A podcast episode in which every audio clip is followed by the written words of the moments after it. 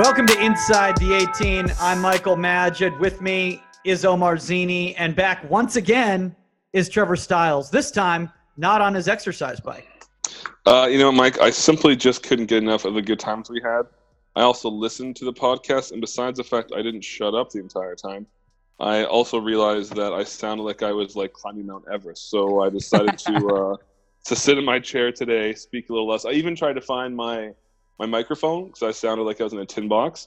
Uh, and during my my basement revamp cleaning of making it into my office and gym, I lost the one cord that I really need. So um, You sound good though. You sound good. I have a nice voice. I wouldn't say it's good enough. It's a bit nasally right now, but uh, you know, I'm, I'm not doing you know cartoons, but it's not bad. I like the Brandon Routh uh, glasses going here, the Superman style that you got Yeah, going. it, it kind of hides my fatness right now. It's a And good for those who for, and for those who can't see me, obviously, I'm not really heavy. I'm just like ex-athlete heavy. It, it's you know, it's when I look at myself in the mirror and I feel just a little bit of shame. Then I realized I maybe had like you know two bowls of ice cream last night. Do you ever? Did you guys ever see the uh, the video when Michael Jordan uh, was training with the Charlotte Hornets at like 50, and he was out there and he was like fat Michael Jordan, but he was still like schooling dudes like on the team. Almost as good as when Master P went out to uh, the Charlotte or the Charlotte Hornets back in the day. Oh, that's right. That's right. He went out to actually back when they were in New Orleans. But yeah, he could he could actually he could Charlotte, actually ball though. Like like Master P could actually ball. Damn. Like whatever the if whatever the reserve league was, like he was good enough to play that. Oh, that's what I heard. He could play in the NBDL uh, before Yeah. it became the G League, um, which Yeah. is a h- hilarious name for the league. But but he was yelling. Uh, have you do you know he's got his own energy drink called the Make Him Say Uh energy drink? no, I, I didn't. I didn't know I'm that. not I'm not joking, and it makes so much money that when he divorced his wife like six years ago, that was one of the biggest contested things because the Make Him Say Uh energy drink was making like tens and tens of millions of dollars a year. For those of you guys who are wondering if this is a goalkeeping podcast, yes, it is a goalkeeping podcast. But uh, hey, you know what? We can always stray onto into other things. Uh, all of us are pretty big basketball. I fans. think goalkeeping is woven into everything. Into It is. rap and hip hop and basketball and tiddlywinks and lawn bowling and hula dancing and whatever else comes to mind, Mike. as the Cooligans say, uh, you know, we get to soccer eventually at some point. So uh, all, hey, hey. all in good time. Patience is a virtue, not one that I have a strong uh, discipline for, but it, it's supposedly it's important. I'm gonna be quiet now. Speaking of uh, of discipline, uh, thank you for everybody who's been disciplined enough to actually go in and rate, review, and subscribe to the show. Again, a lot of people DM and go, "Hey, where can I find the show? I missed that last episode." If you just subscribe, you will never miss an episode. It will literally download to your phone. Google Play, iTunes, Stitcher. Uh, Spotify, um, uh, uh, you know, styrofoam cup with the string on it that, that The Magic School Bus. yeah, there's all sorts of different ways to, to listen to the podcast. Four never- reviews in Canada, Mike. I checked it out. We have four, and one of them is mine from back in the day. So there's really three. all right, well that's that's and, good. And someone actually mentions my commentary and Omar's excellence and leaves you out of it, which I thought was perfect. I think that might have been your review. No surprise, surprise, it wasn't. It actually wasn't. That, I was that- surprised too. That's incredible. Uh, no, but everybody who has been sub- reviewing, uh, thank you so much. Right now, we're currently getting over 80 reviews. Um, everybody, it's been amazing. Uh, please keep reviewing. Again, that's the way people find us online. Uh, that's Also, we keep up please donate. Can you donate to the fund you've opened so you can pay your rent next month? Yes, that would be fantastic if you guys could go onto the Patreon. Uh, we have a couple members right now. We'll definitely push that on the tour. Uh, and now, speaking of the tour, we are leaving soon. We're leaving July 21st to Camp Shutout, www.campshutout.com. I literally think there might be like three spots left. Um, so if you want to DM uh, Stan himself over at the Camp Shutout Instagram channel or on Twitter, or just reach out on the on the website address and say that you're an Inside listener or just a pro GK fan in general, um, you know, he might be able to uh, get something, but it's a simple matter of beds. Uh, so shout out to everybody who's coming to Camp Shutout. Um, I'm really excited about that. I think it's going to be a blast of a time. We're going to have the Roughneck scarves there on sale. Again, roughneckscarves.com, official scarf provider of pretty much everybody in the world. Um, I'm excited about getting these scarves finally out there. I know Omar has like a whole stack of them at his house I do, yeah. sitting there. Do you actually? I Are do, you yeah. them? I have a lot of them. He's got a lot of them. Um, those are the ones that are not at Camp Shutout because we have a huge stack over at Camp Shutout. Those are the ones that we can sell online, which at some point we'll get to. But uh, we've been very busy. Uh, as you guys can probably attest to, all the videos that we've been seeing, all the tournaments that have been going on, it's been crazy, man. There's been World Cup going on, there's been Gold Cup going on, there's been Copa America going on, and we're like, ah, we're finally going to get a break. And then someone's like, what about African Cup of Nations? What about U.S. Open Cup? I'm like, ah, okay, we'll get to leagues at some point. Um, what about the Canadian Cup? I mean, come on, guys. What about International Champions Cup? Are we going to cover the ICC? Is that a thing we're going to do? Probably, yeah. Sure. Okay. Preseason tour. Okay, I guess I guess okay, sure, why not? Um, all right, let's uh, let's get into today's episode. We are going to be talking Afcon. We are going to be talking U.S. Open Cup. Some news that's going on in regard to transfers. Acon. But first, let's start with some listener questions. Uh, so first off, I got one from a, a good friend of ours uh, oh, here, uh, big supporter of the show, uh, Mars Brownson uh, from Manhattan Beach, and he is asking how important is time off? Smack that all on the floor. Smack that. Sorry, not Acon. AFCON. My bad. Yeah, yeah, yeah. So he's asking how important is time off, particularly as a parent of an 07 goalkeeper who would like to train 24 7. Sounds familiar. Is there a time to say no to go to the beach, play some volleyball, hang with friends, and just relax? Uh, let's open it up to Trevor first. Interesting, because before we uh, logged on today, Omar was discussing someone who was overworking and injuries, and I had a story of, of someone else I knew, and we've all been there. Um, best example, one of my premier level youth keepers who is probably on the same age. Uh, she's 13. I said in July, because up here in Canada, there's, there's a, a, break there, take it off. Do, do fitness, do some gym work. Um, you know, get the ball at your feet so you're doing some passing. Don't touch the ball with your hands. Take some time off. Don't hit the carpet. Don't hit the ground relax your body. Uh, I think it's important. I think nowadays kids are being so overworked because of demand. Uh, I think they feel they have to be always doing stuff, push themselves those really passionate kids who have a desire to play at the top level because they feel they got to compete against so many others. Um, and I think there's just that mentality of no one really knows because everyone's growing at a different rate. Everyone's you know doing different nutrition. Everyone's doing different rest times and rest periods. I think it's important to take a break. I think when you can find that break, you need to understand that as a good example, when you talk to a young professional, they're learning when to work out, when to train, how to treat their body, how to treat their body after, before, and it's building that skill set so you have a long career. And I think so many kids now, especially playing on turf, which kills your body, as we know, much more than a nice grass field, is that balance of how do you get the most out of your training, but the most out of your rest time, right? So you're icing, you're eating properly. I think that's the biggest part is when you are doing your rest time, make sure that you are doing it properly. that's something I think a lot of kids don't know how to do. Yeah, I, I, I agree with that, and I think there's also something to be said about being just a balanced human being, you know, um, and having outside uh, interests and outside things that you do. Uh, I remember we were talking uh, a few weeks back, and we were talking to Haley Kopmeyer of Orlando Pride, and she was saying, you know, one of the things that she felt made her a better goalkeeper was the fact that she did things outside of just goalkeeping, uh, whether it's playing other sports or other you know activities. It just kept her brain uh, functioning in a way that that allowed it to keep developing as a human being. You know, Omar, how do you feel? Yeah, no, I think uh, especially for me, and now that I've gotten into coaching, I realize that I need I need some uh, you know personal time. I need some time to reflect. I need some time to uh, let my body heal. And as we all know, as you get older, everybody gets to know their body a little bit differently. You know what your body uh, from experience how much you know how much rest time you need and uh, what your recovery time looks like, what kind of stretches you need to do. But I think there's different ways, like you said, Mike, uh, with Haley Kopmeyer, there's different ways to stimulate your mind and still stay active, but at the same time too, like uh, Trevor said, stay off the carpet, let your body, let your hips, let everything reset, let your mind reset, so that once you go out there for a preseason or the next uh, session you have, your mind is free of uh, of that stress of just kind of uh, trying to put too much into your head where you, you can't really have you don't really have time to process things. Um, like even when i have sessions now i have kids you know i do kind of like high intensity work as it is their preseason.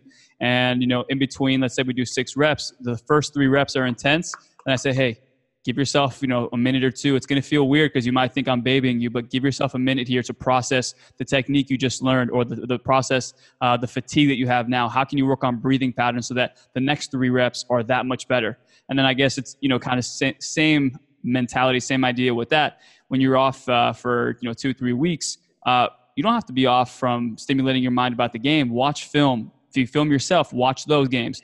Uh, there's so many tournaments in the summer. Watch as many tournaments as you can, but specifically watch the goalkeeper. See what they're doing when they're getting the pass backs, if they're doing one touch clearances, where the pressure is coming from, how this new rule is being applied, and how goalkeepers are using it. So there's different ways to stay in the game, but without having your body get hit. So I think, uh, you know, to give you my final answer here for the young goalkeepers out there, take some time off. No one's no one's to beat you up because you know your body. No one's to beat you up about uh, you know doing all these reps and getting yourself fatigued because there is time. Rest, recover, do all you need to do, and then from there, watch film, watch games, and you're still stimu- stimulating your mind, and you can piece all those little things together once you get back onto the field.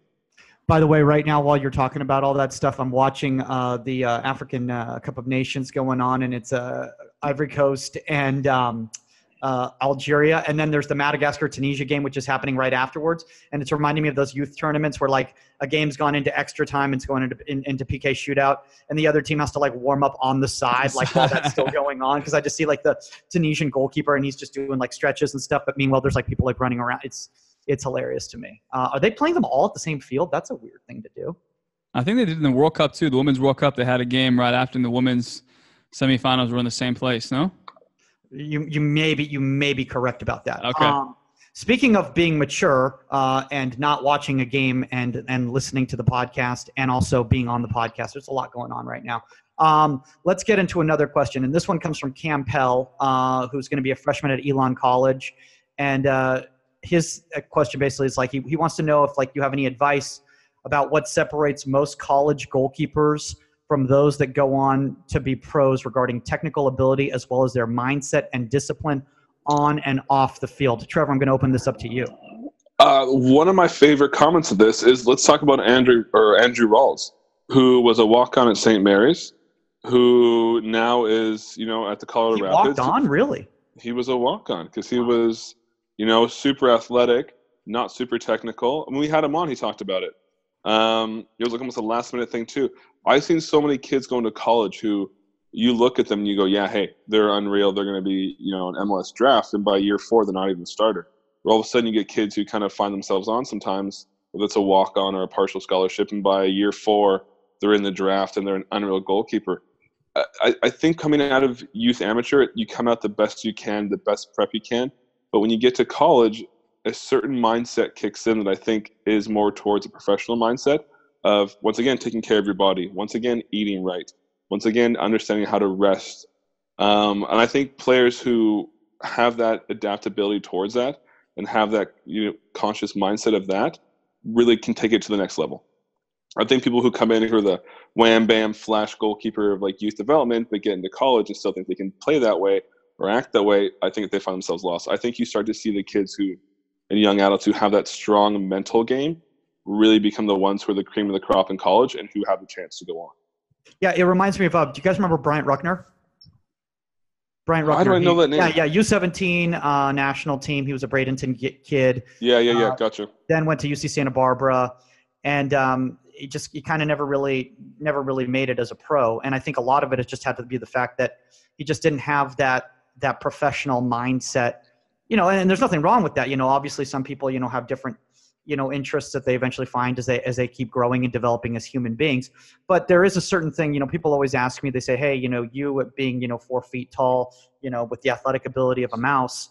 Um, you know, what Self-deprecation really suits you, Mike. it does. It does. Uh, how did you How did you play at the next level? How did you do all all that stuff? And I just simply said it was one of those things where, like, when everybody else was out partying at the at, at, at the fraternity house that night, you know, I'm instead, you know, doing my training. You know, instead I'm, you know, I'm working on the different things that I can do. Um, I'm hanging I- upside down to stretch my body. Exactly. weights. Yeah, yeah, yeah, yeah. I'm just I'm just wishing. I'm wishing. I'm doing like that that that uh that thing in Big, you know, where he goes to uh to meet that that machine. Zoltar. I saw a TV thing the other day, and someone at a fair had a Zoltar, and immediately my head was big.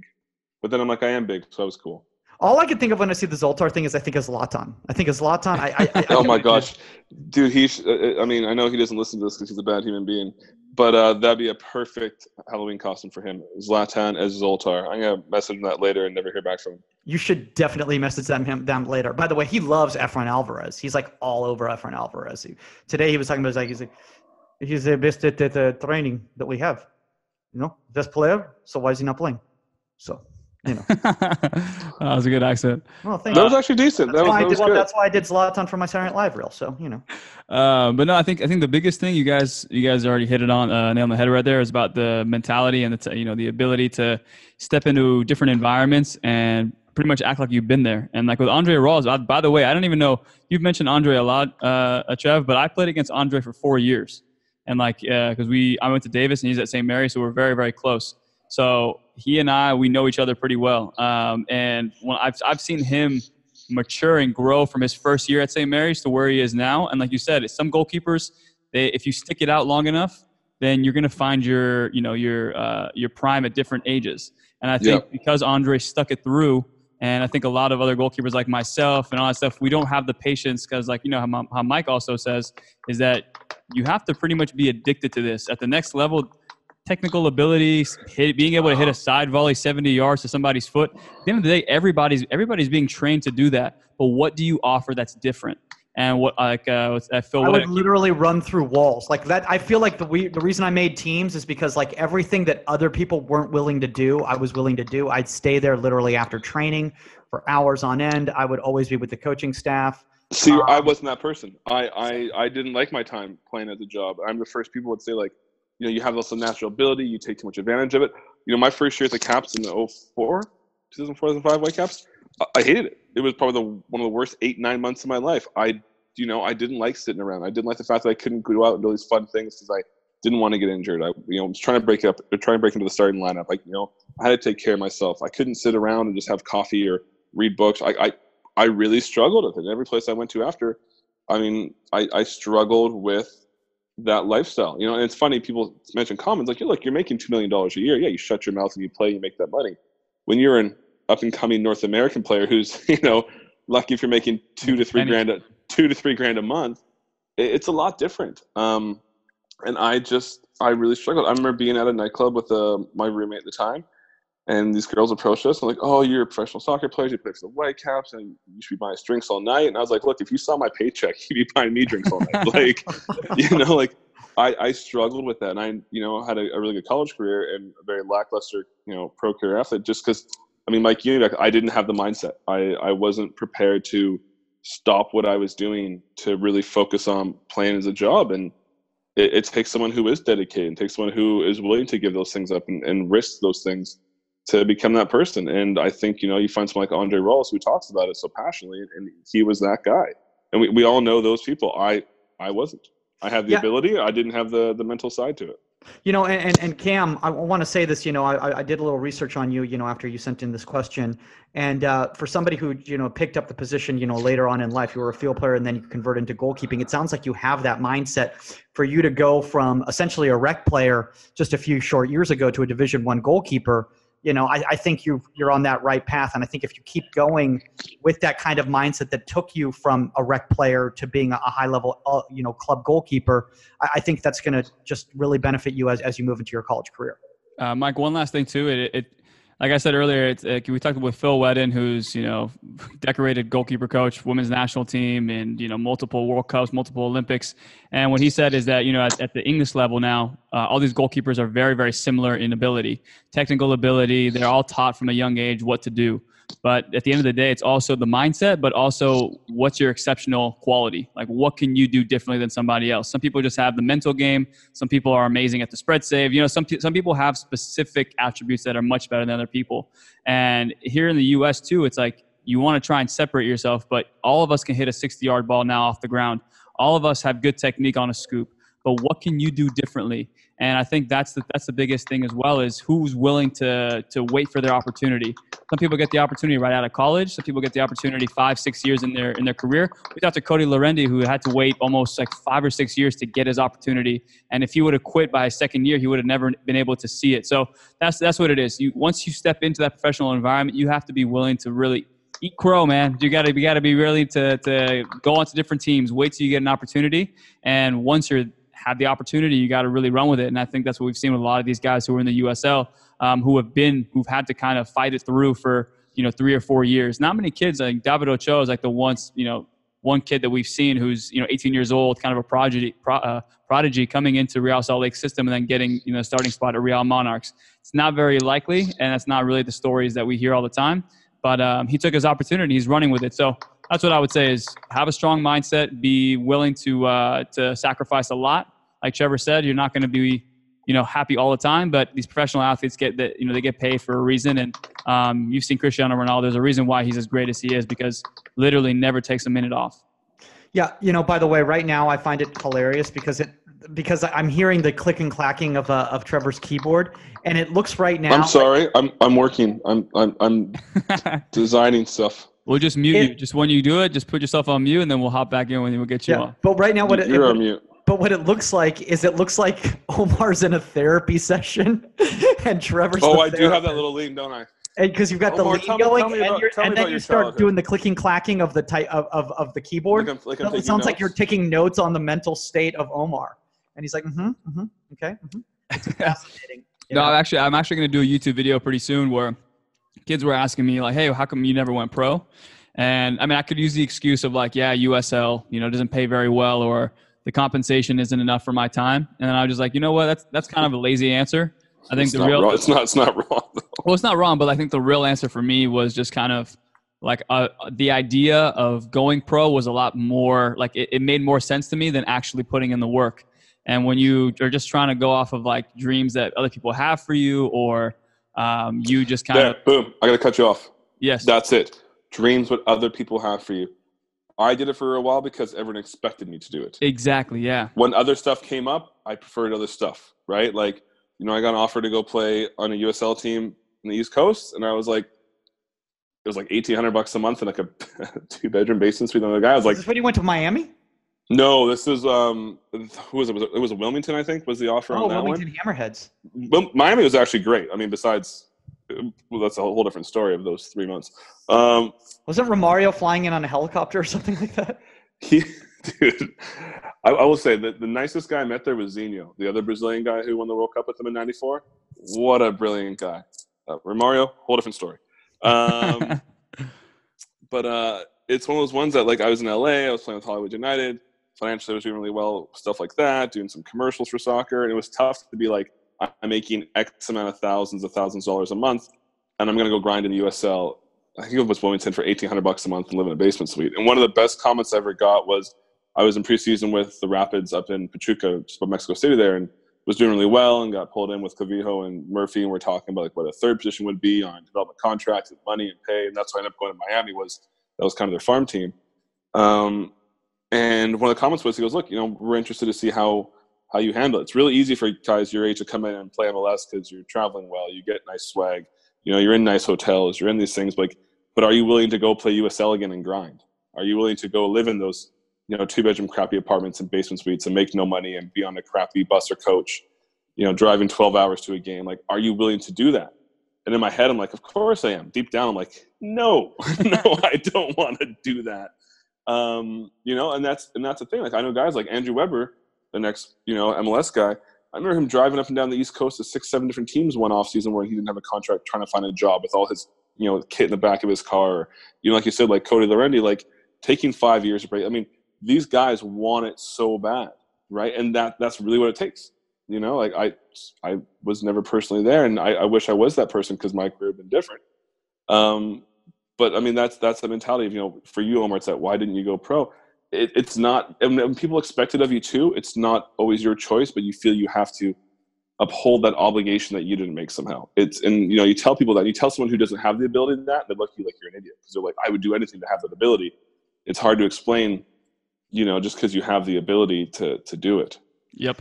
Yeah, so I, I want to kind of move on into the into the next question here because it's it's going to kind of talk about what it takes to be a pro and and what it, that that professional mindset. And I'm, I want to talk about off season training. And we got two questions that kind of were based on this kind of you know uh, a topic. So I, I figured I would just kind of lump everything together. But I do want to give a shout out to Jacob Friedman great question he asked you know from Rhode Island he asked what drills can I do on my own when my goalkeeper coach is away in the off season um, and then Ian Aristi, you know, from the Dominican Republic, you know, big fan of ours, obviously. Um, shout out to him. He asked what the importance of nutrition is during this time, the off season, as opposed to, you know, during your season, and should your diet change? Uh, Ian, I think we're going to actually talk to a dietitian and nutritionist to have them on the podcast. Uh, maybe the Orlando uh, City person uh, when we go out there for All Star Week, you know, have them on to, to really get into it and delve into it. But My, di- kinda- my my diet changed to a lot of beer. That's the problem.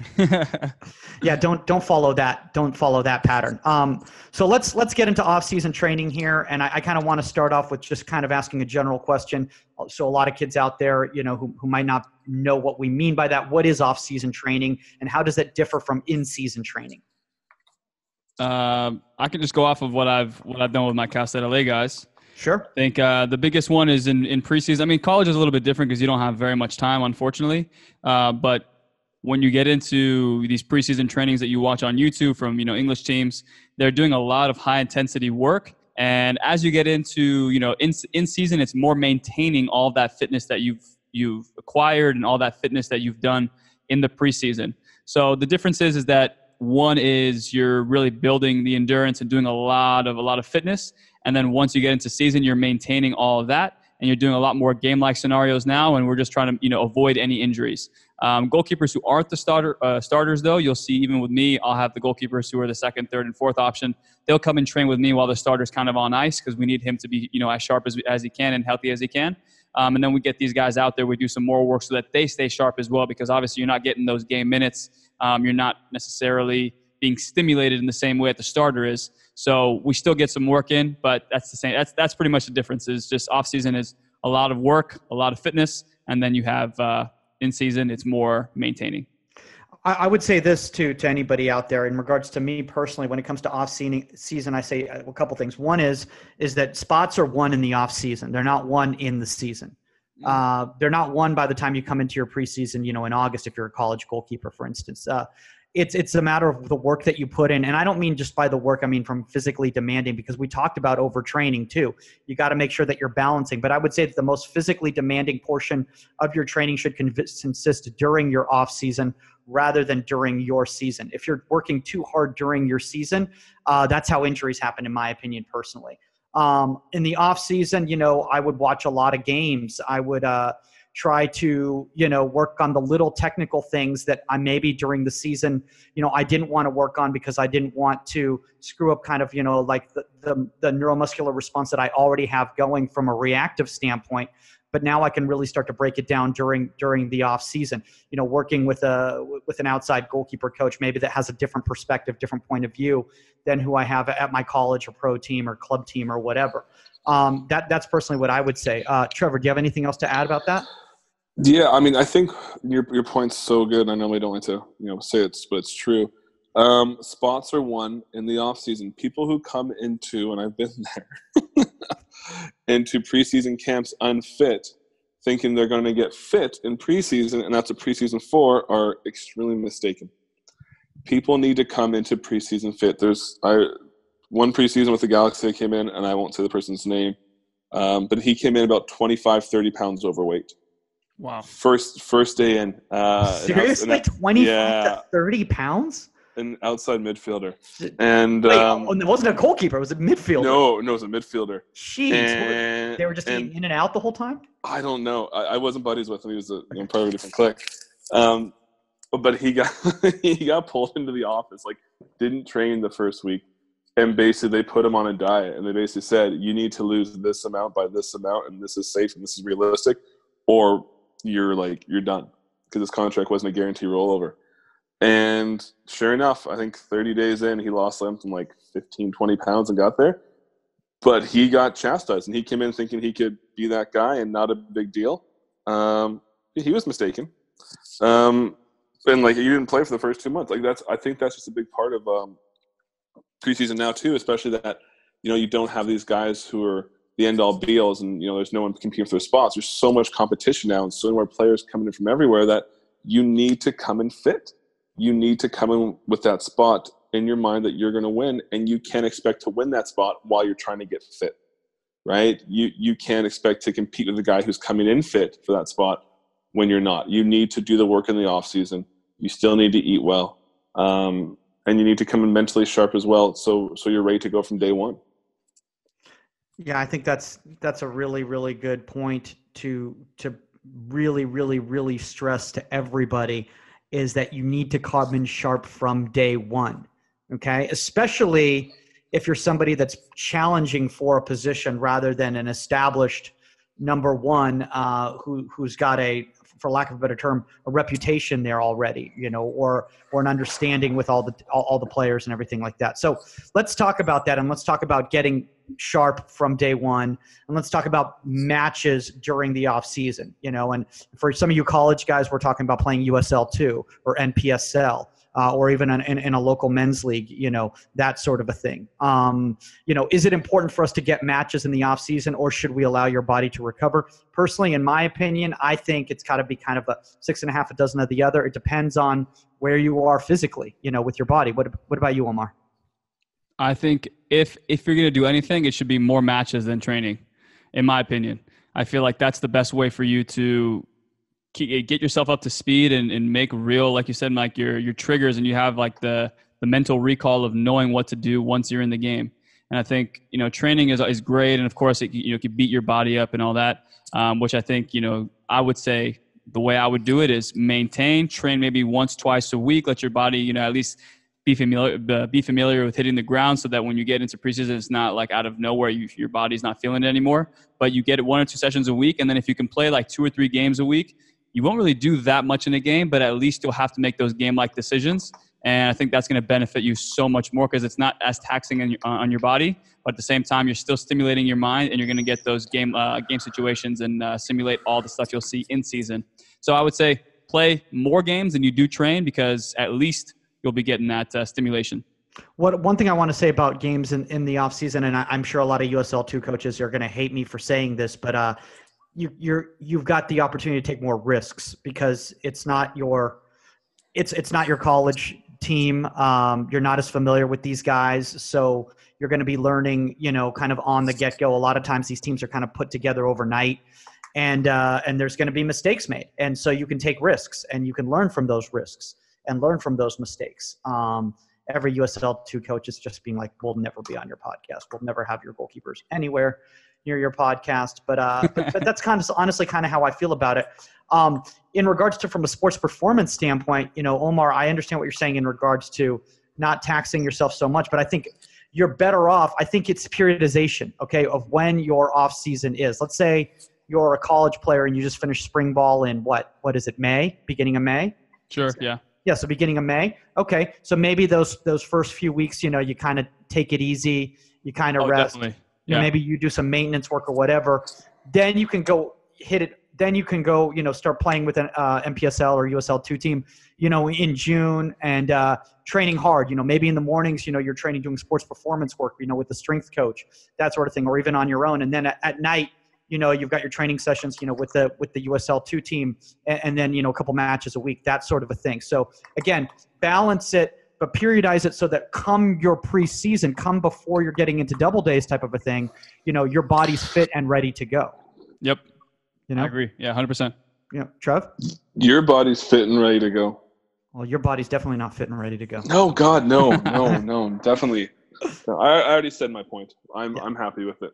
Okay. Um, so let's talk about training differing depending on the level that you're playing at. You know, your off-season training, should it be different – if you're a, a club player, you know, uh, off in, in the summertime before, you know, you, you go into your, your league youth season, whether you're a college kid, uh, a professional, you know, or, or is it basically the same kind of parameters depending, no matter what level you're playing at? The same. The same? I think, yeah, I think, like, for example, today in one of my sessions, I had a, a, a young kid who's on Real Salt Lake Academy, and then I had a kid who's he's he's younger, but he or this like they're very similar in age, but you could tell that one's been training every single day, and then one kind of trains every once in a while.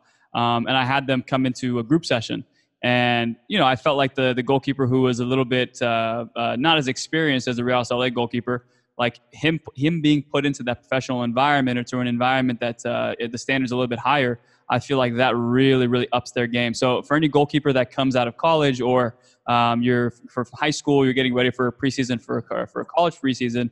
Put yourself into the highest possible training uh, environment that you possibly can, just so that you're always maintaining that professionalism. Is that when you step into any environment, um, nothing really changes. So that's what I would say is is try and keep it as similar to the level you're going to be going to.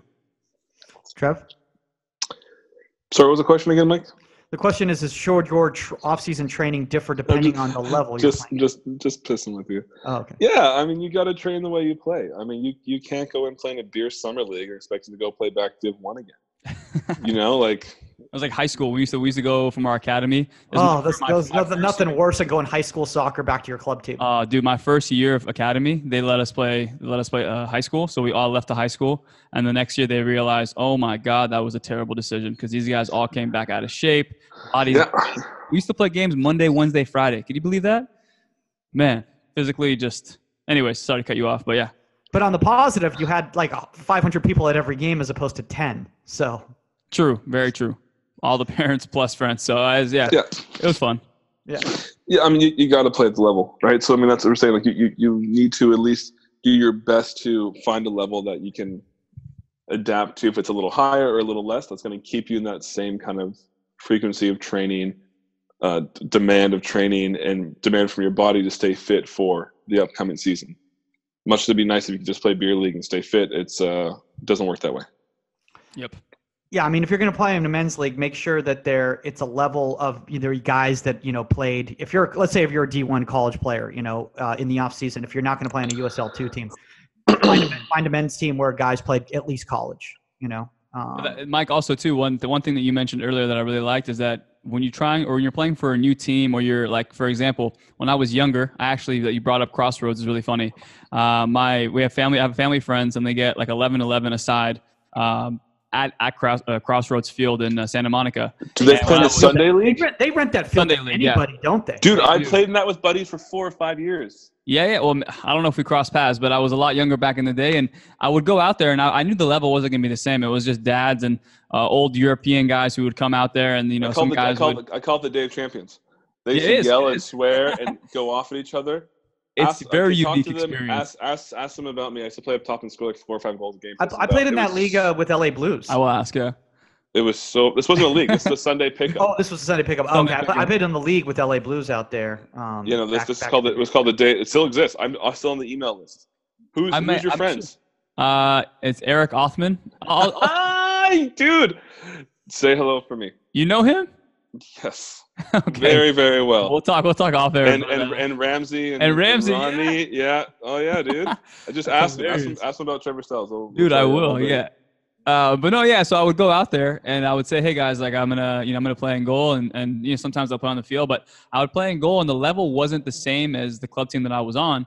But I would go out there. I'd say, "Okay, you know what? Today I'm really gonna focus on my crosses. Today I'm really gonna focus on uh, staying higher on my line for those through balls, or my distribution. I'm gonna take more of a risk on it." So I, I would go out there with different objectives, even though the level wasn't as high. But at least I was getting my my you know my filling in the whole thing. I, I knew what I was my object my objective was and what I was going to uh, deliberately try and you know try and work on. So if you're you know you don't have access because a lot of us don't. If you don't have access to high level stuff and you're stuck playing with your friends or you're stuck doing something, at the basis of everything, try and get something out of it. Like even when I train young kids, I, I, Oh. Have I, I have them come out and I say, you know what, it's gonna be a long, it's gonna be a long day, but today at least you're gonna learn how to do a, a front dive. At Wait, Omar, today. you train young kids? very rarely, very Okay. rarely.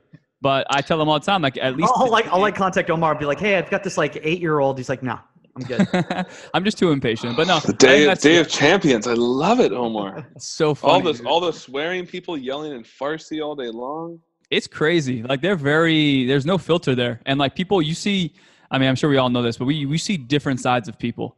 You see them start start Oh. yelling at you, they cuss at you, and it's like, yo, I thought you were like my dad's friend, uncle. Like, what's going No, on? no, like, no, I thought no, we were not- cool. Not in the day of champions with like. oh, we were there when Big Tony was there. Jeez. Oh, was I there? Oh. Dude, I think I was. Oh, Big Tony the Tailor. Oh, Uh, there, there's just some beauties there, man. I feel like I need to go out to this league, uh, league if that's uh, Oh, this is We'll right in your. on it. This is right in your wheelhouse. The day of champions. the day of champions. Wow. All right, so let's let's talk about um let's talk about specific activities. Uh, Did you were, you were you there when Guile was there and you showed up in his Lamborghini? Dude, it was so long ago. I was like 15, so like Oh. God, I don't remember. It's been a minute. I'm love sure, it, love it. I'm sure right, you talk- scored on me at some point. I'm sure many. All right, let's keep going. So let's talk about specific activities. So if there's anybody out there, and and you know maybe we'll do a maybe we'll do a video you know breakdown or something like that you know on the Academy channel, you know showing specific activities that you should be doing for your off season. So like if there's like three main components or three specific activities really to focus on in the off season from a general template, what would you guys all suggest? Uh, I mean, the three I can say stretching, find a good warm up routine, good stretch routine, strength and conditioning. Uh, strength, obviously, hitting the gym, and then obviously, I mean, don't lift too heavy, but if you want to build a strong foundation, start doing that. Work on the core as goalkeepers, work on the shoulders, um, and then from there, you do obviously your endurance training, where you don't have to worry about being on the field, but uh, whether it's treadmill or long runs, that's those are the two so far. And the last one would be uh, for me would just be uh, diet. Those three for me. Trev, anything else? Yeah, I, I mean, for me too, especially if I find in off season, uh, it was just the consistency. You know, always doing some fun, different little things, but the main core of stuff, keeping it consistent, keeping my body consistent, so my body knows what's expected, it knows how to build and grow. I think if you're trying to do eight million things a Sunday, your body doesn't know exactly what it's doing and what it's working on. So I think, I mean, one thing Omar says, nutrition is huge, right? Eating properly, building that balance in your food, and kind of keeping it the same. Keeping your workouts very similar, so they're building what it is. So you're kind of starting at a small base and building it upwards. If you see my hands, it's like Talladega Nights where I want to put them and you're building instead of doing eight million different things. I'm going to do this today and do that tomorrow and do that and do this and do all these different exercises. I would keep to a very core of what I'm working on that I know is going to be efficient for my body and my body knows what it's doing. That I know how to recover properly. When you do a different exercise and then the next day it's a different exercise, the next day, and you keep on doing all these different things, it's hard for your body to recover because it's not sure exactly how to recover. When you do a lot of the main core things that you're building, working on that are the main necessities for your body, your body understands and learns how to cool down. It learns how to recover from that. And, and it's just an easier process to stay in shape, stay injury free, and be ready. Yeah. Um, I think there's one thing that you guys didn't bring up, uh, which really surprised me, and uh, that's the cross training element in regards to, for me personally, I think in the off season, this is the time that you should play other sports, do other activities because beach volleyball. It's all about beach volleyball. You, you don't have that opportunity during your season because you're just too darn busy and fear of injury and all that stuff. And and again, you're going to actually develop better movement uh, skills, you know, from playing different sports that you're going to notice that your body can do certain things that it's not used to doing. And then it's the improvisation factor of goalkeeping. You know, a lot of times we talk about how we can certainly tell how certain goalkeepers have been trained by certain people based on how they move. And then other goalkeepers they have that level of improv- improvisation you know and spontaneity in which they're they're able to react and change up their bodies and do things differently that might not necessarily be orthodox but it's because they either played multiple sports or because they have that ability to move their body you know? And i think yeah. that's extremely important especially for young goalkeepers it is no. I think I mean we talk about basketball, especially for us goalkeepers. I mean, talk about uh, I mean Hakeem Olajuwon was a goalkeeper growing up. Joel Embiid played. No, no, no, no. He was. He was, yeah. He played. I think it was in Nigeria where he grew up. He was a, he was yes. a goalkeeper growing yeah, up. He was a goalkeeper. Yeah. So you see, oh, you see a lot of a lot of crossover between the techniques, even defensive techniques of just shuffling your feet or talk about fast approach, slow arrival. They you're on the baseline, your guy's sprinting at you. You got to be able to set your feet so you can move right or left.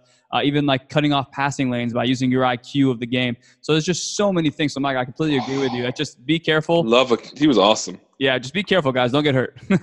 unless uh, you, you guys can uh, send your bills to Mike. yeah. yeah, yeah, definitely don't don't get hurt. That uh, then your coaches are going to come after us. Uh, we and we don't want that to happen. Um, all right, guys. Uh, I think I think we've pretty much talked about it. I mean, you know, there's a, we could we could talk about till we're blue in the face in regards to off season. There's so many different things, but I think this kind of gives you guys a general idea of where to move uh, with your off season training. So let's move on into guys that are not in off season because they're now actually playing. Uh, actually, you know what? Before we do that, let's talk a little more off season. Let's talk about transfer rumors, okay? And uh, let's talk about Manuel Neuer, okay? There's uh, there's this rumor out there that his agent is uh, is saying that Neuer is not happy at Bayern Munich. He doesn't feel that they can uh, can challenge for a, a, a title anymore. That they're a little because the keeper's not good enough. Boom, boom. and uh, and that he'd like a move to a, a, a contender. Uh, I'm, I'm assuming when he says contender, he means a Champions League contender because, as we all know, Bayern Munich finds a way to win the Bundesliga almost every year. Uh, that, that's really unfortunate. So uh, personally. I that that narrows it down to maybe six clubs in the world, and I personally don't think that Manuel Neuer right now can usurp any of the goalkeepers at those clubs. What do you guys think? No, Trevor. No, I, I, I think, I think if he was going to do it, it had to be when either he went to Bayern um, the first year, or two or three years into it prior to that injury coming up. I think now you're getting an aging Manuel Neuer, who, as we've talked about, hasn't been the same keeper since the injury. He's gotten better and more of his old style back, but still isn't the same keeper. And I no longer put him in the top 10. So for me to say he's going to go take over De Gea, he's going to go take over Ederson or Becker, or he's going to go to Real, or he's going to go to Barca and take over Tristan. Uh, just no, it's it's not it's not there. Yeah, my my number one thing with Neuer is that he is the type that he's the type of goalkeeper that his injuries has really affected his play because he hasn't changed his game based on you know slowing down or not having that same lateral speed that he used to have. He hasn't adjusted, yeah. Exactly, and so he's still playing a very high line. He's still going on those walkabouts, and it, just doesn't work anymore for him. He's still got the arm swing. He's not as fast as he used to be. Um, I I don't see him. Uh, personally, I, I think Ulreich should probably be the number one at Bayern. At Bayern, you know, coming into the season if they really want to go in a new direction anyway and, and start rebuilding because I don't think that that team, Robben just uh, retired. And, uh, you know, with the new guys now like Serge Gnabry, you know, maybe building around, you know, Renato Sanches seems to be coming back into form. Um, Alphonso Davies, I think, has got a bright future. You know, shout out to Canada right there. Um, Yo. I think, I think, it's time for Bayern to, to, to uh, reload and uh, to yeah. rebuild. Uh, rather than try to compete next year. In fact, I could see Dortmund winning the title next year. So yeah, I think I don't. I mean, I wouldn't disagree with his agent. I think his agent definitely has some points that he's making that are, you know, factually correct. The team is in a rebuild, like you say, Mike. Uh, they don't look like they're going to have a chance to win the, the Champions League because of how good some of these uh, English teams are next year. So I think in terms of that, uh, he's he's factually right. But when it comes to demanding a you know bigger contract or saying that you know, his goalkeeper has bigger aspirations, I mean, he unfortunately has way less of a footing to you know to, to talk about. Like trev said if it was like five six years ago best in the world he can literally make any demand he wants. But you have kind of an aging superstar who you don't really know what you're going to get from this injury. Then you start questioning like all right now now we're okay if you walk you know? We're not really as you know as uh, as worried if you do walk. Of course they'd want to keep him but your agent starts saying these things and you get it out into the media and you start ruffling some feathers. I think like an old bayern munich player i forget his name uh, he came out and was saying like, "Manu Neuer, this is not how you do things. You don't, you know, funnel information through your agent." And then him kind of start, you know, bashing the club and saying all this stuff about Bayern Munich. You're supposed to be protecting, uh, you know, the the shield and all that stuff. So, you know, he's kind of ruffling some feathers there. But I think if there's any time for him to move, it should it would be now. I just don't know how, how what his stock is like, and I don't think any any Premier League team will want to. Is he a, is he a free transfer? I don't know if he'd uh, be a free transfer. I think he is in contract negotiations. Like very soon, his contract will be up, and he wants to uh, like in the quote that I have here. Hold on, I posted it yesterday to the Pro GK News, and it says uh, his agent says he wants to win Euro 2020 and the UEFA Champions League again. Manuel is success oriented. The gap to the top four English teams is already serious, and the Munich squad is currently not yet as competitive or set up to tackle Manuel's goals seriously.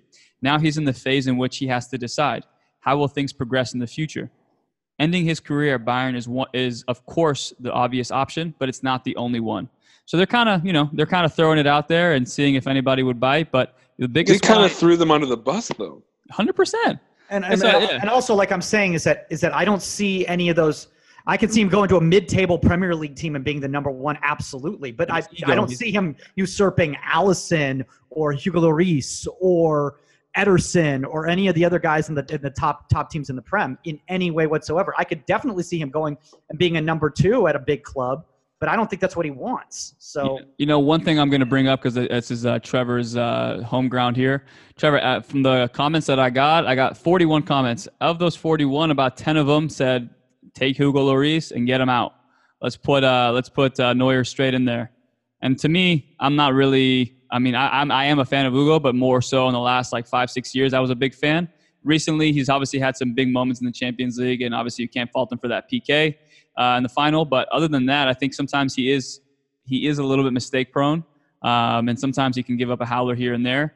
Uh, but what do you think? Do you think that would be a good option? Would you be upset about that, or would you feel like you guys are doing uh, Hugo kind of an injustice? Wouldn't Kazi be, be, be a better choice as the, taking over as the number one anyway? You got you got more upside. He's well, that's okay. So so my thing too is this: is that the the biggest comment that I think Omar had is that he's a, a fallen star, and I think especially now that a goal. Remember when we were younger, a goalkeeper's prime was thirty four.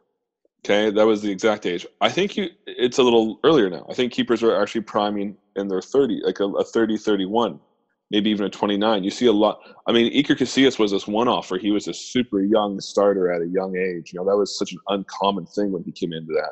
Yep. You know, that that just wasn't the case. For now, you see a lot of younger goalkeepers who are the number one. Um, for me, I mean, Hugo's 32, Neuer's 33, 34, 33, somewhere in there. So I, I think you're trading, to be honest, one for the other. I don't think you're, you know, what's what's the point of getting an older aging keeper who's a little bit history of prone mistakes and come off an injury when we have a older aging keeper who's, you know, makes a few mistakes here and there too. Right? That's that's my thought is we don't need to trade one for the other. Yep. You know, you, you know what you're getting with Lloris, and if not, I think you have Gazzaniga, who's proven that he is the So next good. to take over there, right? So So good. I, I think anyone who is thinking that Neuer is going to come in and solve their goalkeeping problems at a top six team across any division right now is is out of their mind. I it mean, just I mean, can he beat out? t- Ar- could would he beat out Areola at PSG? he would. I would think so. but But, but, here's- Areola's but, got to have yeah. but a, but a club's got to look at this too. How old's Areola? 25? 26? Twenty three, I thought. I thought he was 23? Okay, so do you want to put time, money, and effort into a guy who's maybe got two or three okay years left? Or do you want to put time, money, and effort into a guy who A has 10 plus years left, who in two or three years you can sell for quite a bit of money, Yep. right? I mean, I don't, 26. I don't, 26. He's I twenty was right. Oh, I'm good. Okay. Are you I- twenty six. Wow. Okay. I, I, I would take, if I was a, a club owner, I would take Neuer on a free transfer. I wouldn't pay much for him. There's just no need. I'd rather put that money into a young upstart keeper who is the next Gazzaniga as a backup somewhere, who is that mentality. I just, I wouldn't see who's going to be how Kepa turned out, where Kepa was three years ago. I, I just, I wouldn't see him being that guy. And I think his agent's trying to, you know, peacock a bit and fluff his feathers because they need to, because I don't think there's going to be a whole lot of buyers for him. You know, I I. I, I mean, do, do, do, do you see him come? I mean, here's the thing too: is he's won everything, right? He, he's won the Bundesliga, he's won the Champions League, he's won the World Cup.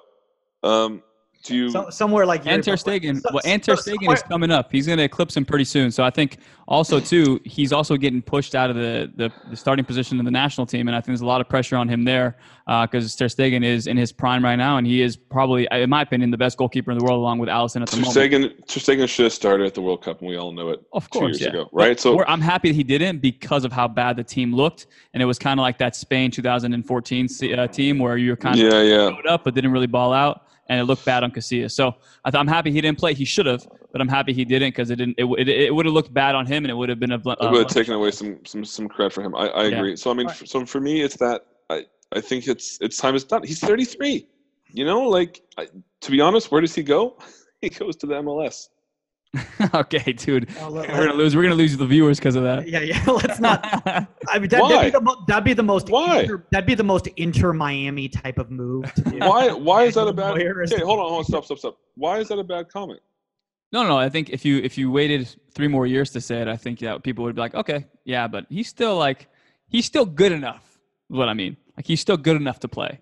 In, But in also, I just, I, I mean, when we're, we'll talk about this. You know, we're just going to talk about M'Bolhi in a second. You know, who was in MLS, you know, Algerian international at Philly Union. You know, and now he's, you know, back over back overseas. He went, you know, to France, and then, you know, I think Who's that? uh, M'Bolhi, Which which guy's that again? uh, the Algerian goalkeeper. Yeah, the one who Yeah. caught a flight home when he got told to go home for the weekend Yeah, yeah. Oh yeah, my yeah, God, yeah, and to- and- that guy, and that to guy. To cool down and go home for the weekend, and he Yeah. flew home to France and never came back. Yeah, yeah, that's that's that's what I'm talking. That's what I'm talking about. Um, we'll talk about Like- him in a second. But let's. Uh, Come on. Do we want to talk about? By the way, speaking of guys in their prime, do we want to talk about David De Gea and this? Uh, I need to get paid what Alexi Sanchez is getting paid. We need to match that, which is 450 grand a week. Wait, hey, hey, if you were David De Gea, wouldn't you be, or David De Gea, wouldn't you be a little upset looking at Alexis Sanchez going, how much is this guy getting? Well, also that's just Oh, a, that, that also just shows Man United uh, their management right now. What- Alexis what has he- Sanchez is the highest paid he- player at Man United.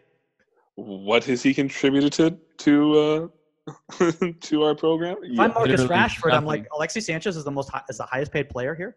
Wow. Okay. But that's the worst too, because like he, it's kind of like we talk about, I guess, in the NBA too. Chris Paul, they gave that guy, he's an aging, aging superstar. They gave him a big contract, and now Houston can't get rid of him because nobody wants to take his contract. He's he's due to, due to get paid the next two years 40 million and then 40 million again. Same thing with Is that what he's getting? That's Dude, unreal. Are you yeah, serious? he's getting paid a lot. And then you have Alexis Sanchez. No one wants to take his contract, so now they have him on the books, and that's why they haven't been able to to pay De Gea because no one wants to take Alexis Sanchez. So they're kind of and, and here's the problem.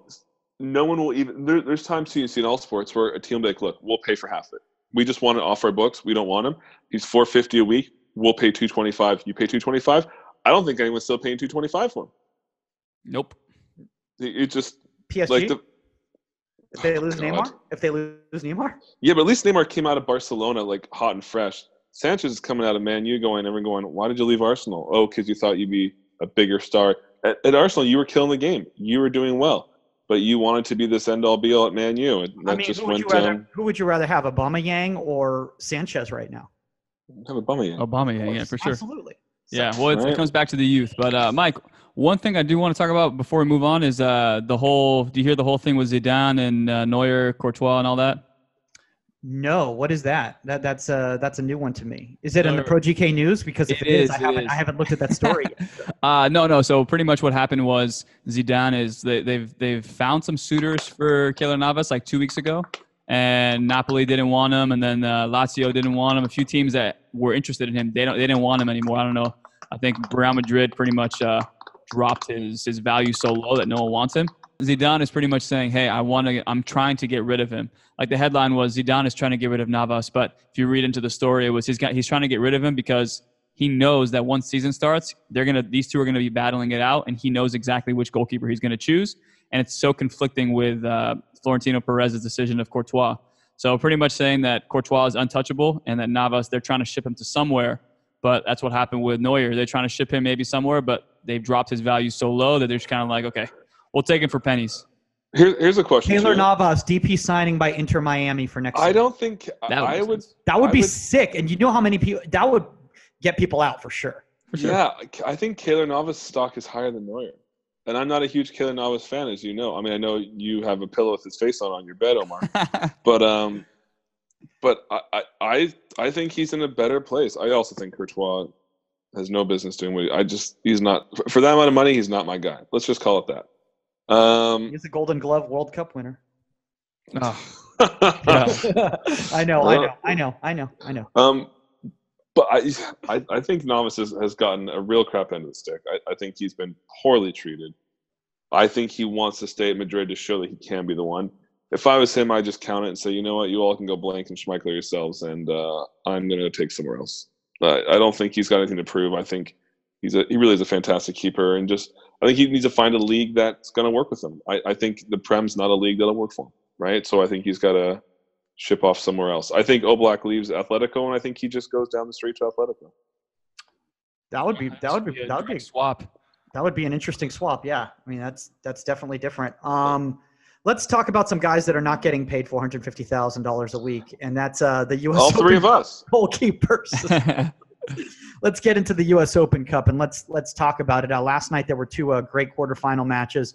Orlando City played NYCFC. By real, the way, real quick here, my my iPad's gonna die, so when it does, it was great talking to you guys. and I'll talk to you later. Okay. All right. All right. Okay. So let's uh, let's let's get into this quickly. So um, Adam Grinwis uh, played at University of Michigan, kind of a journeyman. Played throughout USL. Has only played five MLS games his entire career. Uh, has only gotten I think three games this year, and they were all Open Cup matches for Orlando City. And he just absolutely crushed it for Orlando, which ended up moving on for the first time ever to the semifinals of US Open Cup. Um, big saves, um, especially the one on Maxime Chanot in the 13th on the header uh, that he had to reach and drop to make the save from the Matarrita Yep. cross off the line. That was like a save of the week type of situation. He dropped with his bottom hand, quick reaction off the line. Ball was hit with pace, strong wrist. That's like the kind of videos that you show your kids to say, "This is how you do it," Montel Yeah, Jordan think- style. I know that's uh, Montel Jordan. Uh, no, I- that's the you made a great point, Mike. That, that's the the bare one of the bare things that we work on in terms of necessities of goalkeepers in terms of reactions. We always have those. Now we have those shields, the deflector shields that we use in training or the rebounders, where you come across the goal and The then Big you Joe kind of- specials. The Big Joe, yeah. Shout out to Big Joe, Impact Goalkeeper Academy. Uh, you come back across and you have you're kind of unsighted, and you track the ball and you come in. I thought he had a great uh, great set position and was able to really let his arm out. So I mean, that was a great save. Yeah, and then then he ended ended up. coming This big is again. how we do it. Now I'm gonna start singing. No, Then- no, no, no, no. Man, then so not a lot he could do on on the on the couple goals that they scored. They were both to the back corner on on headers. Um, really no chance whatsoever. Second one was like bouncing around. It was crazy. But I want to talk about there was another big time save. This one was on a shot by Castellanos in 112th. That was a dangerous ball that was driven right across the box from outside, and he goes. I mean, that this ball was a bullet, top hand with power over the bar. Um, I think he boxed it. I don't think he went open hand. I think he boxed it because it was coming in so darn hard. Yeah, and that's uh we talk about it too. We're talking about the off-season training, and I think the off-season training you build that endurance and stamina so that when you get into season, even in the 120th minute, you're like physically and mentally still in it. And I felt like he was completely, uh, you know, aware of the situation, and he used the proper technique with that top uh, top hand. Uh, send it to PKs, and I'll let you continue. You know, finish off from there. Well, I mean, the PKs was crazy because first off, Orlando, I guess NYCFC, they chose one side, and then Orlando's like, oh, you know what we're going to do? We're just going to have all our fans go all the way across the stadium to stand behind that goal for That the PK crazy. shootout. That was, I'd never seen anything like that before. That was, that was pretty crazy. I'm excited to go to Orlando and, and talk to all these people in person there, man. I'm excited about that. Um, Yeah. But, but Grinwis, uh, just really, really solid in the PK shootout. You know, obviously, uh, very difficult to save saves um, in PKs. You know, maybe not the best well hit balls. You know, uh, the one by Alex Ring. You know, that was kind of mid. How dare you? Who A are you? A striker? Who cares? He saved a PK. Nothing else matters. I'm not It hit- saying. it- I'm not hits saying it. I'm saying and pundits say that. no, no. okay? He hits the post and he stared at it, that's a mental save. He stared it wide with his eyes. Yes. How dare you disgrace the GK Union and say it wasn't a good PK take? He's now. I'm embarrassed out for of you. context. Okay. I am embarrassed for you. I, I mean, but just obviously, you know, just oh, by the way, uh, if there was VAR in the U.S. Open Cup, all these goal, all these PKs would be sent Every back. single one of them. Every Every, single one of them. single one of them. yeah, because everyone came off their line. Brad Stuver, uh, Adam, Adam Grinwis, and, and nothing against them. It's just it's it's like we said, it's very difficult to, to get that right. Um, so shout out to Adam Grinwis, fantastic. Excited to see what's going to happen against uh, um, Atlanta United in the semifinals. That there's obviously the rivalry between Atlanta and Orlando, so this is going to be unreal. Um, so let's move on into the other quarterfinal match. It was LAFC that got shocked at home by Portland Timbers. Um, you know, uh, as, as, as I don't even know how to pronounce Pablo Assis Asisaniega's uh, last name properly. Asisniega, I think it is. Cisnega? yeah. But there was a sequence from the like the 29th to the 32nd where he had three huge saves. One was Cristhian Paredes outside the box to the bottom left corner. He got just a little bit of a tip, and then he had to get up for the recovery. And then uh, uh, Larry Mbambala's, you know, inside the six, a great save down low on the block. And then again, a header from Mbala top Keep it center. on the down low. Big paw to play it across to the 32nd. Um, I mean, this was- Nobody this was to know. one of those Nobody. crazy sequences where we t- where we talk about Nobody. You know discipline of staying staying in the moment. I mean, this was just like pinball, back and forth, back and forth, back and forth, with two corner kicks just like The that. So, moment you own it, because you never, never know. No. yeah. Oh, look at that from Um, R. Omar, Kelly to do you think? Eminem. did you get a chance to check that out? I did, yeah, and it's uh, it's actually pretty funny because when Tyler Miller went to the Gold Cup, I was uh, I got a call from my buddy Armando, uh, who everyone knows, I think, and they, he calls me and said, "Dude, the Sisniega guy is the real deal, man. I've been watching a lot of footage on him, and I think he's like he can really usurp uh, Tyler Miller when he's out." I said, "Yeah, yeah, you know, I watched him. I watched him train because I'm at Cal State LA, and they're also at Cal State LA. He's okay. He's young, but uh, didn't see anything too special." And this guy's a gamer, like all out gamer. Not, I mean, training is one thing, but you know, when you step into a game, if you can turn it on, and he can. And uh, Mondo called me yesterday, at, Mike, Mike, exactly when you said the 29th minute. He called me and said, "Dude, are you watching this kid?" I'm like, "Which one?" He's like, "LAFC Portland. He just made a save." And then like a, like a minute later, he was like, "Dude, he just made another incredible save." So his name is out there and it's out on the radar. And then I think Mondo thinks that he could be a starter and for any any uh, MLS team. So uh, he's also very young, and they have two very good goalkeepers at LAFC. So we'll see. We'll see what kind of a one-two punch they have, and if maybe you know they give him some more minutes. Yeah, I, I feel bad for him, and I was gonna do a whole shout out to him on the whole, you know, Instagram story, you know, for Inside the 18 last night, and then all of a sudden, I was like, oh, this is probably not what he wants to see right now because unfortunately, Jeremy Ebobisse uh, for Portland in the 84th minute, a ball right across the shoulder, hit him at close range. I think those are the most difficult shots to stop in goalkeeping. Personally, I just don't think there's anything you can do when shots are hit at pace over your shoulder like that. Yeah, it was really awkward because he also went down to like the the his knees, kind of what's his name, uh, Osvaldo Sanchez style, where you kind of do the the Jesus, and he kind of came down to his knees. Little, little well, he, he, did play at Club Tijuana for a little bit, so. Oh, that's yeah, that's uh, probably Oscar's, there. It is. Oscar's. That was I was gonna say Oscar, Oscar, Oscar's uh, teachings. uh, but yeah, that's yeah. That he it's unlucky, and like you said, Mike, it's really really hard. Once you're like kind of on the knee a little bit there, it's kind of hard to lift yourself back up. Yeah, and then um, you know, Steve Clark, I thought had had a good game. Uh, he's he's been filling in great for Attinella. I think they've obviously they got two great goalkeepers over at Portland, so that you know they're never really in, in a bad situation there. Um, uh, I mean, he came off his line quick, especially in the 79th when a ball went up and over to Vela. He kind of came out of his 18 and he tried to slow him down with his body. Uh, unfortunately, Vela kind of like you know got this weird play where he ends up getting hurt or whatever but he just slowed him down just enough to be able to to stop the play enough to allow his his back line to come back and help him recover which is really tough to do on Carlos Vela so.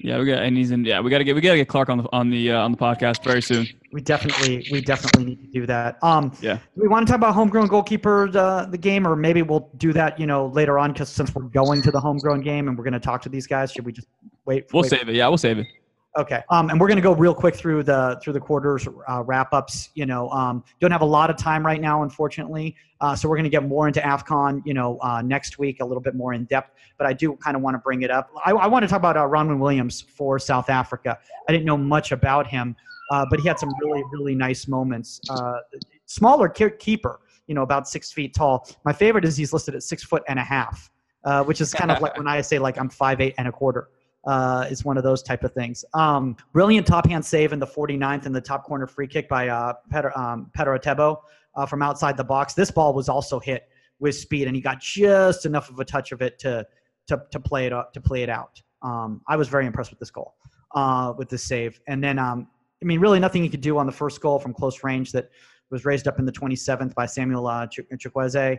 Um, my issue with Ronwen Williams is uh, flighted balls in the air. And obviously, as a smaller goalkeeper, you know, people are always going to question you in regards to this. But it seems like uh, he has a difficulty of of reading flighted balls, and he has has a tendency to get flat-footed and be too underneath the ball rather than approaching and driving at the ball. Uh, that's kind of how they got scored on on the uh, on the goal, uh, which basically was a misread cross by Moses Simon. Um, he got caught in no man's land flat-footed uh, for the winner um, um, by Ekong. It's a shame because he had a decent game. Daniel Akpeyi, Akpeyi um, I'm bad, very bad with these names. Uh, he didn't have a lot to do. Um, he had a decent, decent clearance in the sixth minute coming off uh, South African rusher uh, Lorch uh, on him. Uh, he had one shot directly at him from Percy Tau, which had, he had no trouble on it. Uh, the only goal they scored was on a set piece, and it was in the 70th. A lot of set pieces get scored here.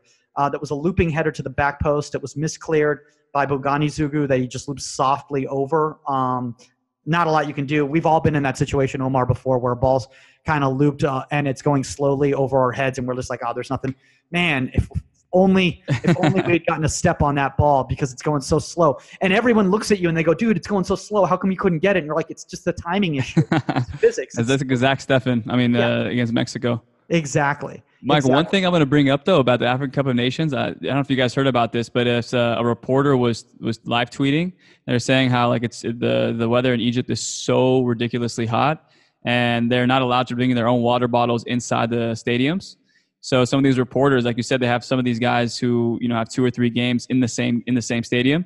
These reporters can't bring their water in, and then they don't actually sell water inside the stadium. So a lot of these reporters are like are dying of of not heat stroke, but like they're just they're in there without any water, dehydrated, and it's like the conditions have been really really uh, just not the best. No, no wonder it's so difficult to find highlights on Y scale. Like nobody, nobody's got the energy to cut these, cut these videos because they're like dehydrated while they're there.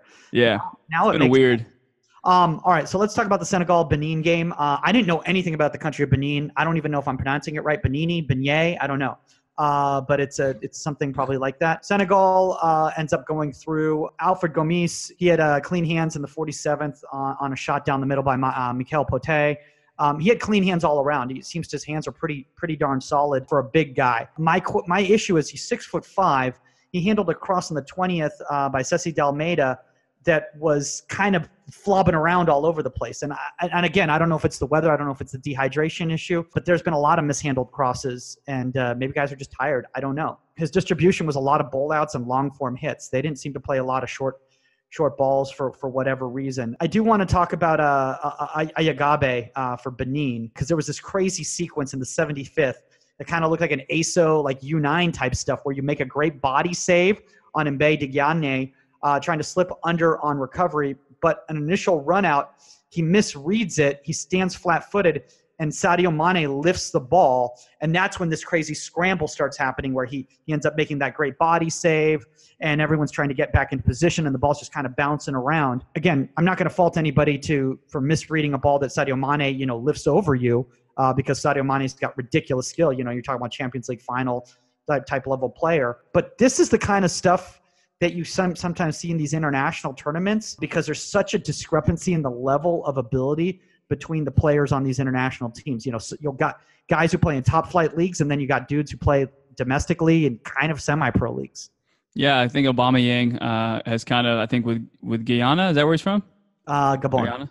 Gabon, uh, Gabon, yeah. So when he when he goes to his team, I'm sure they have guys who are budget wise. They're not, you know, they're not Nike athletes or Puma athletes. None of that stuff. They're kind of on shoestring budgets, which is unfortunate because some of these teams uh, don't have the same budgets. And it's you know that's why it's incredible that like Ivory Coast had those runs where they had you know insane insane amounts of talent on their team with Drogba, uh, the Toure brothers, all those guys who were able to lift that team up. So I don't know if it's a discussion we need to have one day just about like the development or kind of what goes on in these countries, but they still produce, you know, every once in a while they still produce some some big time players. But like you said, there's a big there's a big disparity, uh, big parity in, in between um, some of the some of the teams out there. So, but hasn't stopped some teams from from winning it, you know? No, no, no, absolutely not. Yeah. And I, I do want to talk about it. it. Is kind of funny though because I was listening to. Uh, listening to the French announcers, and they're literally laughing during this sequence. And all I could think of was like, oh, they're not helping the perpetual stereotype of like the French being rude because they're literally laughing as the sequence is going on. Is like, oh my gosh, this is terrible soccer. This is so bad. Like, look at this. This is ridiculous. And I'm like, ah, have you watched some Ligue 1 games? Mm. Again, he got scored in the 68th in a bullet that was by Idrissa Gueye across his shoulder to the back post. We talked about this. Maybe we should do a whole episode about what you can do in a situation from close range for balls going across your shoulder because I feel like that is really the diff- most difficult place to stop a shot. Uh, as a goalkeeper. And and lastly, let's let's wrap up with talking about Ivory Coast and Algeria, which just finished playing. Algeria ends up moving on in a PK shootout. Uh, a lot of it had to do with uh, M'Bolhi. Uh, uh, Ryan M'Bolhi uh, was phenomenal, especially early on in the game. He had a beautiful fingertip save by a shot down the middle by Max Gradel. Uh, just perfect lateral movement to push and extend with the wrist turn to the bottom hand.